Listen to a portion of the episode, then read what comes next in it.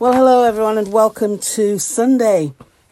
Uh, once again, a different kind of Sunday as we're all uh, worshipping from home again. But I do uh, hope and pray that you find uh, some um, comfort in our broadcast service uh, through YouTube or whichever uh, means you choose to watch us from the website or YouTube or from the uh, WhatsApps and emails that are sent out. So, once again, a very different day, a different day of worshipping takes precedence for us. But let's not lose heart. God is in the midst of us. Whom shall we fear? This uh, this week we start a new week of um, readings and a theme. Uh, the theme now we're going. Uh, there's going to be um, uh, a theme that pops up the Bible through the seasons. And so this week we're thinking about winter. And uh, the reflections this week are written by John Proctor. John is a retired minister of the United Reformed Church. He has served as a parish minister in Glasgow, a teacher of New Testament studies in Cambridge, and as the URC's General Secretary in London. John has written commentaries on, on Matthew and the Corinthian letters, and several Grove booklets on New Testament books and themes.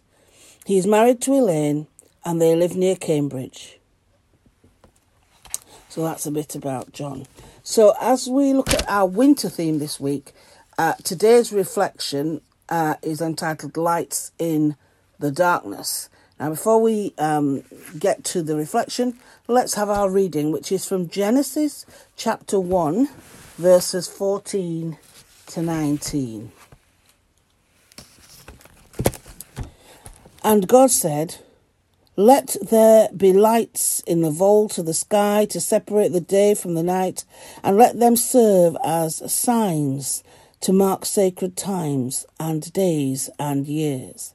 And let them be lights in the vault of the sky to give light on the earth. And it was so. God made two great lights the greater light to govern the day, and the lesser light to govern the night. He also made the stars. God set them in the vault of the sky to give light on the earth, to govern the day and the night, and to separate light from darkness. And God saw that it was good. And there was evening, and there was morning on the fourth day. This is the word of the Lord. Thanks be to God. And so John Proctor writes Sun, moon, and stars, gravity, orbits, tides, and eclipses, seasons, shadows, and solstice, darkening, directing, determining, defining. Light in the day, shading the evening, nursing us to rest at night, awakening the dawn, beckoning growth from the soil, balancing the rhythms of creation, driving the motions of the days, sustaining the cycle of the years. They take the gift of creation's first day, light, and give it shape and order. They enable it to serve the earth. They give pattern to time and purpose to the planet. They make earth a home, not just a rock. This is God's work, says Genesis. The lights are creatures as we are. We depend on them, but we need not worship them. They testify to a world out there, shaping the world we live in down here. They tell us, they tell of a God who is much greater than we are, yet who loves the world constantly. They talk of a creative hand, generous and open, and an earth rich with promise. Winter is a facet of that gift, a stage in the year's journey, meshing with all the other phases to make a good and blessed whole. We thank God for it all.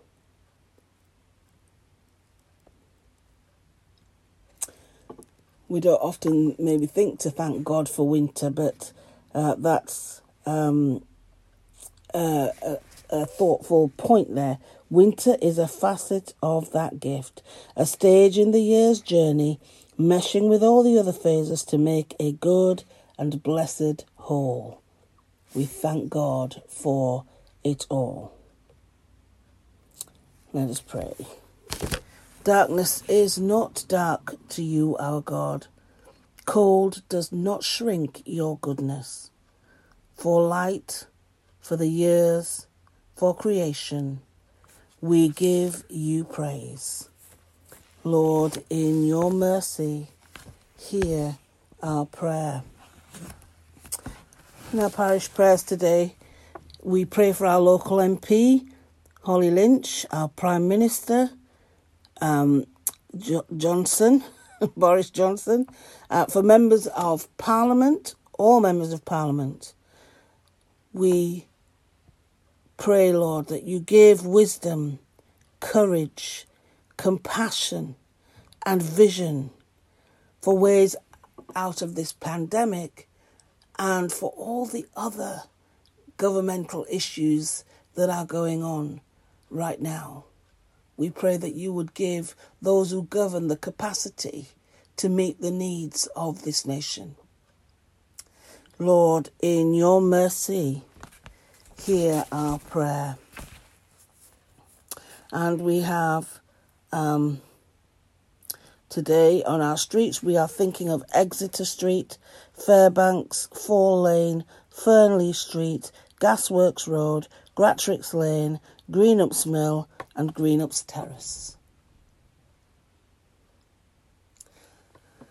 Lord, may this winter have some positives for those uh, of us who live here in this town, that we might see some good in the seasons of life, knowing that you, the Creator, have sanctioned them. Lord, in your mercy, hear our prayer.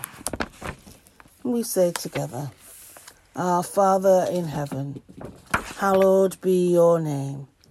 Your kingdom come, your will be done, on earth as in heaven.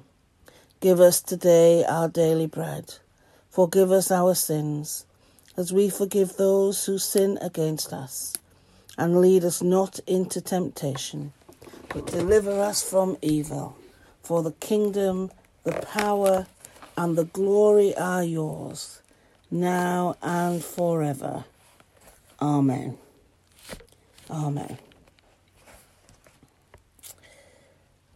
And so, just before we, um, before I uh, do a blessing, I just want to tell you about somebody else's uh, word for the year. I've had another one, and that word is kept or keep.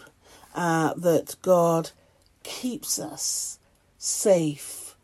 Uh, we are kept by the power of God. Now, um, it, Helen um, sent me an email this morning about her word, and um, she cited a verse that is very um, pertinent to me.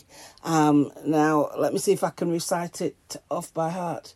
Uh, kept by the power of God, kept by the power of God, day by day, come what may, kept by the power of God. And I know that very early on in this pandemic, when I first started doing the voice messages, I did quote that, and that was a verse that I learnt from uh, my the vicar when I was growing up, Norman Bussey, God rest his soul, and uh, that's a verse that stayed with me in my mind about being kept by the power of God. So that really resonated with me today Um, so thank you to Helen for letting me know her word for this year and verse for this year. And um, again, it's just a sign that for us to remember that we are kept by the power of God. And so we must uh, continue to do all that we can to stay safe, to keep others safe in, in the way that we conduct ourselves, and to just continue to pray uh, that the vaccines will get out and that this pandemic will lessen and lessen day by day.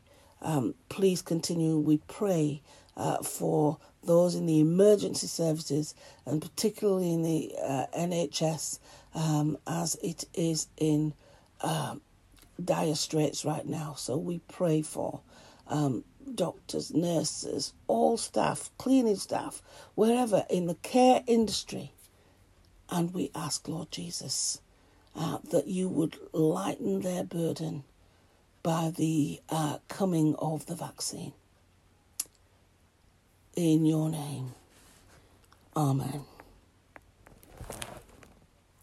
And so, as we continue with our Sunday,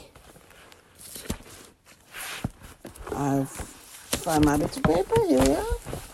As we continue with our Sunday, uh, Lord, as we continue our journey with you, as we seek to live out our faith every day, be with us. Surprise us with your love. Nudge us when you want us to see or do something new for Jesus' sake. And the blessing of God Almighty, the Father, the Son, and the Holy Spirit be with you and remain with you always. Amen. So have a lovely Sunday, everyone. I do hope you get the chance to worship today in one way or another. God bless. Bye for now.